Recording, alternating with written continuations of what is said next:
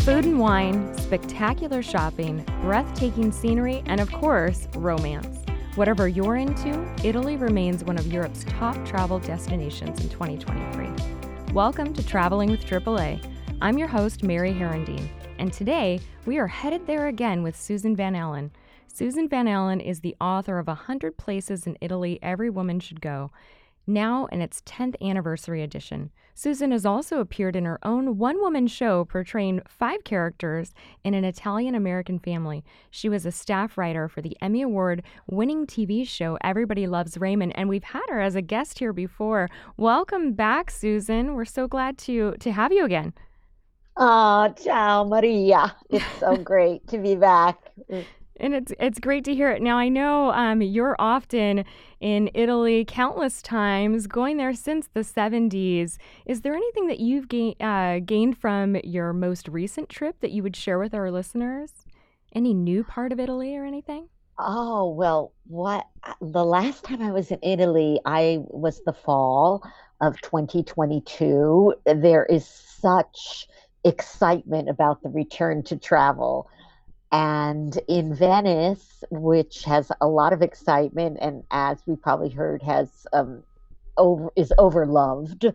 um, I I found places to escape the crowds that were pretty almost obvious. Um, I'm sure the AAA travel advisors can tell your travelers about a nighttime tour of San Marco, of the church inside that's glittering with mosaics and you can go in there at like at nine o'clock at night and you go in when it's totally dark and then they put the lights on and it, it is such an amazing memorable lifetime experience. And um, so that was one great thing. And also in venice on the same piazza is a clock tower mm-hmm. that we all see. And you can actually go on the um, venice tourism site or your travel advisor could help you. And you could do a tour of, of climbing up into that clock tower where there are great views from up top. And you learn the whole story of how it was made and kept in the same family until 1998 a family lived there. Wow. And um, yeah so so that was a really beautiful discovery Wow, Susan. So, in all that time that you've been going, you hadn't done that before? There's still new things to discover? Yes, I that's what always amazes me about Italy. It's just such a country that's rich in surprises and every time I go, I'll talk with travel advisors or locals and find out something new to discover. Amazing. Amazing. Now, any special events or occasions that are coming up in 2023 that our listeners should know about? Uh, there, there are a few. If you're going to be in Rome in uh, September, and there's going to be a lot of golfers there. The Ryder Cup is taking place in Rome this year, September 25th till October 1st, and there's a lot of excitement about it. Hotels are getting booked up. You know, families are accompanying players, so that's um, that's a thing. Um, mm-hmm. Um, the artist Perugino, who was the teacher of Raphael, is being honored um, in different places in Umbria. Uh, Umbria is a region in central Italy where he was born. So, if you, for example, go to the city of Perugia, there'll be special exhibits in the museum honoring him, beautiful artists. You'll see the softness of his uh, portraits of the Madonna that you also recognize in the paintings of Raphael. And Verona, um, which is near Venice, has a beautiful um, old arena where they always have operas, and it's going to be the 100th anniversary of their opera festival, which runs from June until September. And it's a very, very big venue, so you would be able to uh, get tickets for it, and it's really going to be exciting this season. Wow, it sounds exciting. A lot of things for folks to do throughout this year. Now, on your blog, um, you have an article about artichokes, and I know spring um, is the artichoke season. What's so special about eating artichokes in Italy? Well, eating artichokes, especially in Rome, where they are harvested in the fields nearby. Of course, all over Italy, the cuisine is seasonal, but there's a lot of excitement about these special artichokes that are prepared either braised, but I love them Mm. flattened and fried, which is a special a cuisine called cucina ebraico because it was developed in the Jewish ghetto of hmm Rome uh, when it was a closed off place for uh, many centuries. And uh, they did not use butter, they used oil. And the restaurants um, still honor this tradition. And if you're in Rome now or in the next few weeks, you will enjoy this fabulous celebration. There are towers of artichokes in front of the restaurants and Wow. uh, festivals going on, which make it so, so delicious. That sounds like a lot of fun and delicious. I'd never tried artichokes that way, so uh, I I haven't even seen anything like that on a menu. Yes, it's really not common here because we don't get the same uh, kind of artichoke growing here.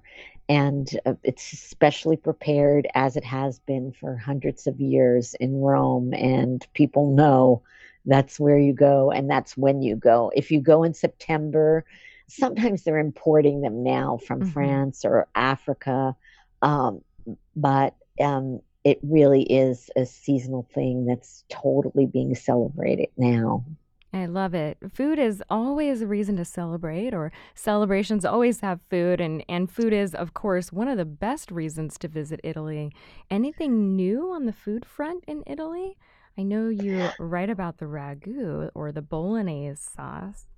Oh, yes. Well, that is another great, great tradition uh, in Bologna. As far as new, if anything, uh, Italy really loves to stay with their traditions.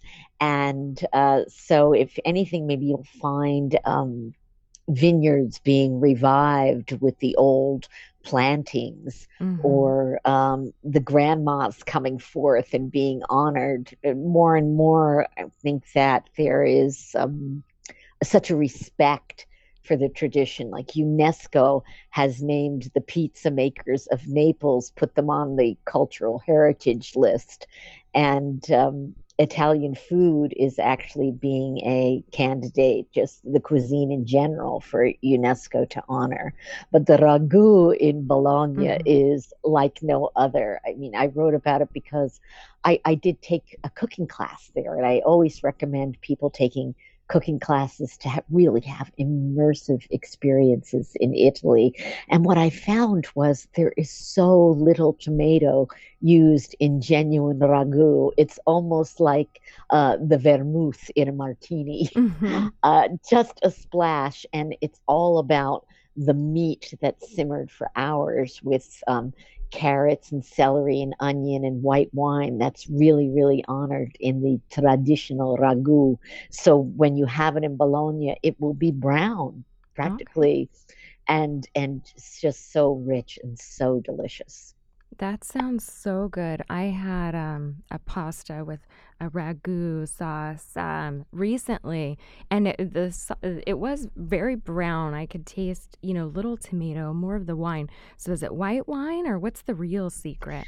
Yes, it's it it's white wine. I think the real secret is the slow, slow cooking. hmm Like, the class that I took was three hours, and the first thing we did was start the ragu. And when it when we had made the pasta and all that, then it was done. But I'll just I can still remember the aromas that filled the hmm kitchen as we were cooking the other things, and then the way it cooked it cooked down so that we had this big meat and and a little bit of tomato. And then when we uh took the lid off the pot just how amazing it was to see the trans the slow transformation It sounds good. And and of course, I think about food and this delicious um you know, this aroma, but also um Italy makes me think of romance. What makes Italy so romantic?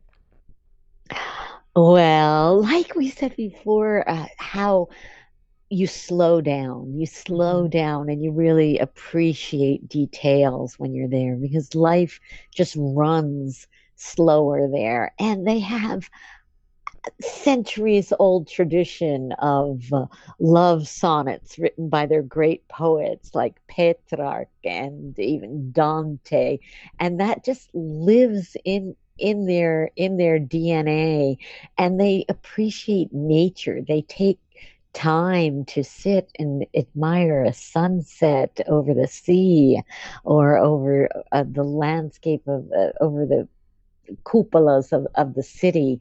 And artists in renaissance times really appreciated the female form the the curves and and the lusciousness of the of uh, a feminine body. And and i think we all just feel that as soon as we land we feel the power of venus goddess of love and beauty Mhm. statues of her all over the place Even as you're describing it, it's, you know, taking me away. I almost got lost there for a moment, thinking back to uh, the time that I spent in Italy. Just really, really beautiful. And, um, you know, in your book, you reveal a 100 places every woman should know about and should go. What about a few places in Italy every man should know about? Are there a few? Oh, there certainly are. Well, men love my book because they love to go and where women are happy and take places to Right. where, uh, you know, where women are happy. But I find when I'm traveling with my husband, what he's really especially interested is the architecture. For example, the architecture of the Colosseum or the Appian Way, which is outside of Rome, where the aqueducts were constructed, which was an amazing system to bring water into the city. The engineering, um, Italian or Roman engineering, is amazing in road building and um, aqueduct building. Mm. Now, there also is the Motor Valley, which is in Emilia Romagna, where Bologna is in, in that region, where um, it's thrilling to go to the car factories in Modena, where they make Ferrari, Maserati, and you can actually drive them. Um, and and that is is really a thrill for guys. And thirdly, Yeah. I would say in Naples, all men like to do what the expression is fa la bella figura, you know, make the good impression. And the tailors in Naples are famous. And men could go to a tailor such as Mariano Rubinacci um, in the fancy section of Naples called Chiaia and have a suit or a shirt specifically tailored to them. And I've talked to men that have done this and they say like, my God, all of a sudden it became so comfortable to wear a suit because Mhm. it fit right. It, it with their bodies. It was almost like wearing a sweatsuit. It was so comfortable. Oh, really nice. And and even as you're, you know, as you're saying and talking about these places men should go, I'm excited. I had, you know, thinking of driving a Ferrari or having that experience sounds really exciting. And I have to say I love well-tailored, well-tailored. Yes. It's very nice. Yes. If you can dream the perfect international adventure, you can create it with Trip Canvas from AAA Travel, the all in one platform that lets you research, plan, and book the ultimate getaway. Trip Canvas. Let's go somewhere. And welcome back to the conversation with Susan Van Allen on Italy. Now, um, there's experiences and, and destinations for everyone in Italy. What are some of those popular destinations or experiences experiences that Gen Z or millennial travelers are looking for? Well, there's so much beautiful nature in Italy to explore for those that really want to have active hiking or biking adventures. Um, I really enjoy biking in Puglia because it's Italy's flattest region, and there's a lot of companies that have group trips Mhm. um, or you could always have a travel advisor hook you up with um, some kind of local operation that does the great thing of transporting your luggage from hotel to hotel, which makes the bike experience so great. And uh, recently, um, Italy's national parks have started an initiative to connect trails from national park to national park. So if you're in like the middle of Italy, the mountain ranges are incredible with um, waterfalls and beautiful trails that take you through little historical villages where of course you can eat very well at little country uh, trattorias and really get immersive experiences by meeting locals in small town and and walking from place to place. I think that's really great. And then if they want modern art, uh, mm-hmm. Milan has just become more and more beautiful for tourism over the years, more pedestrian only areas, and their modern art scene is uh, unparalleled. I feel like in in Italy, so that's really really fun. Yeah, you're talking about you know hopping on the bike and and riding into some of those small towns, um, meeting locals. Um, are is that the best way? Either the the walking or the biking is that the best way to meet with local residents and kind of not feel like a tourist? Yes, we all want to meet Italian. I think Italians are the country's most wonderful natural resource. they are such welcoming people, and everyone that comes back from their travels has stories about how helpful they were, maybe in giving directions or advising them on what to order in a restaurant. And I feel like the way to do it, and I always tell travelers, is they they usually speak a little bit of English and hand signals work well and even Google Translate on your phone. They love to communicate. So when you walk into a shop, it's like you're walking into somebody's home, maybe an artisan who is mm-hmm. Uh, following traditions that have been in their family for generations. So you can walk in, you can ask questions, you can it may lead to a conversation about their families or uh, a restaurant nearby that they really like. I feel like the best way is to open yourself into making conversations with your taxi driver, your mm-hmm. waiter, uh, the shopkeeper, even if you go in uh, to a store to buy a bus ticket or something, just um, talk to people. They really, really appreciate it and and they really appreciate travelers who are having a good time in their city or village. Yeah, it's almost like a compliment, right? Um, you're proud yes. of your, your hometown, your your restaurant or or store, your shop, and it feels really good to see people enjoying themselves in it. right, and they love they love to share it. They're very proud. Now, um, anything that we should keep in mind uh, when traveling safely in Italy, or is Italy pretty safe?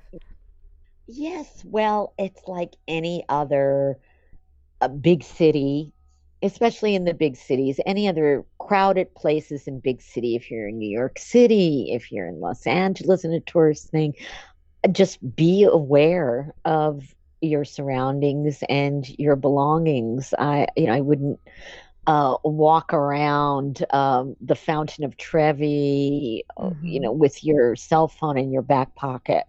Not a good idea. right. You know?